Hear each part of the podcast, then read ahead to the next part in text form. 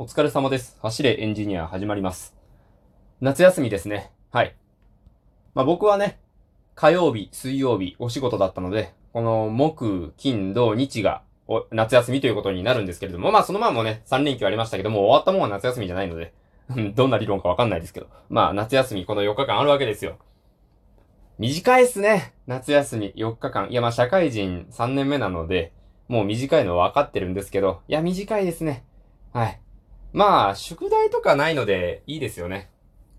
で、宿題の話なんですけど、皆さん、小学校とか中学校の時とかの、まあ高校もか、夏休みの宿題って、どんな風に消化されてました？僕はね、よくある、よくある、えー世の中の、あの、ダメな小学生、中学生、高校生と同じように、えー最後の一週間ぐらいに、まあ、やっていたわけなんですよ。バーっと、もうバーっとね、まとめてやっていたわけなんですよ。まあね、僕、中途半端に賢いので、中途半端に賢いって自分で言うのなんかわけわかんないですけどね、中途半端に賢いので、自由研究みたいな結構時間のかかるやつあるじゃないですか。あれは8月の半ばぐらいから始めたりしてたんですよ。で、まあ、あの、筆記系のね、宿題はもう後回し後回し後回しで、最後の最後までなんか泣きそうになりながらやってたんですけど、あれね、僕がね、またこの悪になりきれないので、宿題をやらなきゃいけないっていう意識はあるんですよ。なので、こうね、毎日日々少しずつやればいいものをまとめてやるから、最初のね、8月の半ばぐらいなんか、ずっとね、この宿題がちょっとずつ頭をかすめていてね、正直そんな楽しくなかったっていう記憶がね、すごくあるんですよ。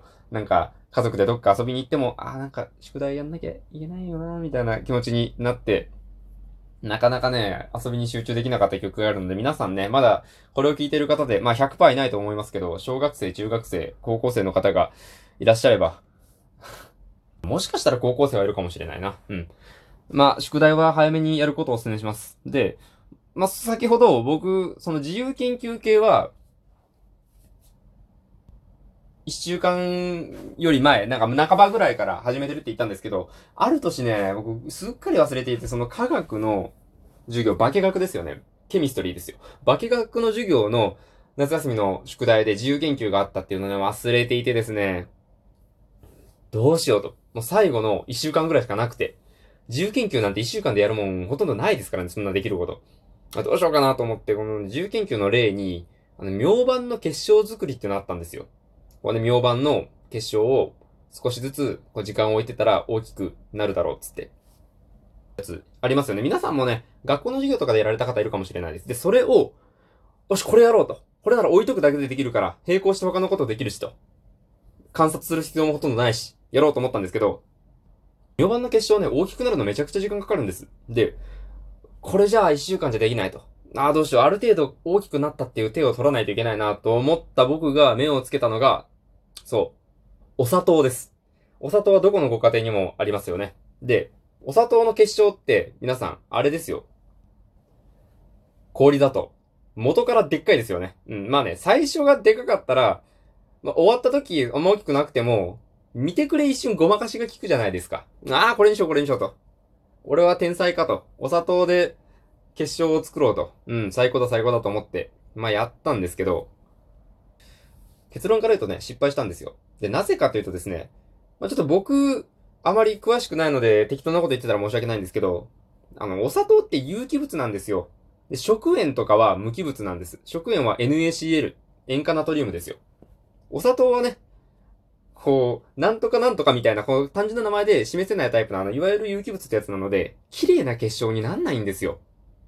全然。で、っていう話はあるんですけど、まず、その、結晶作るために溶液作るじゃないですか。お砂糖の溶液。お砂糖の溶液ですよ。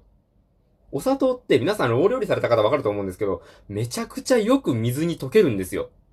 なので、もうね、このちっちゃい小鍋にお砂糖を入れて、じゃあ、まずね、析出させなきゃいけないので、溶けきるだけ溶かすんですよ。で、沸かしながらお砂糖を入れるんですけど、入れても、入れても溶ける。もうね、もう一袋入れようっていうぐらいもう全部溶ける。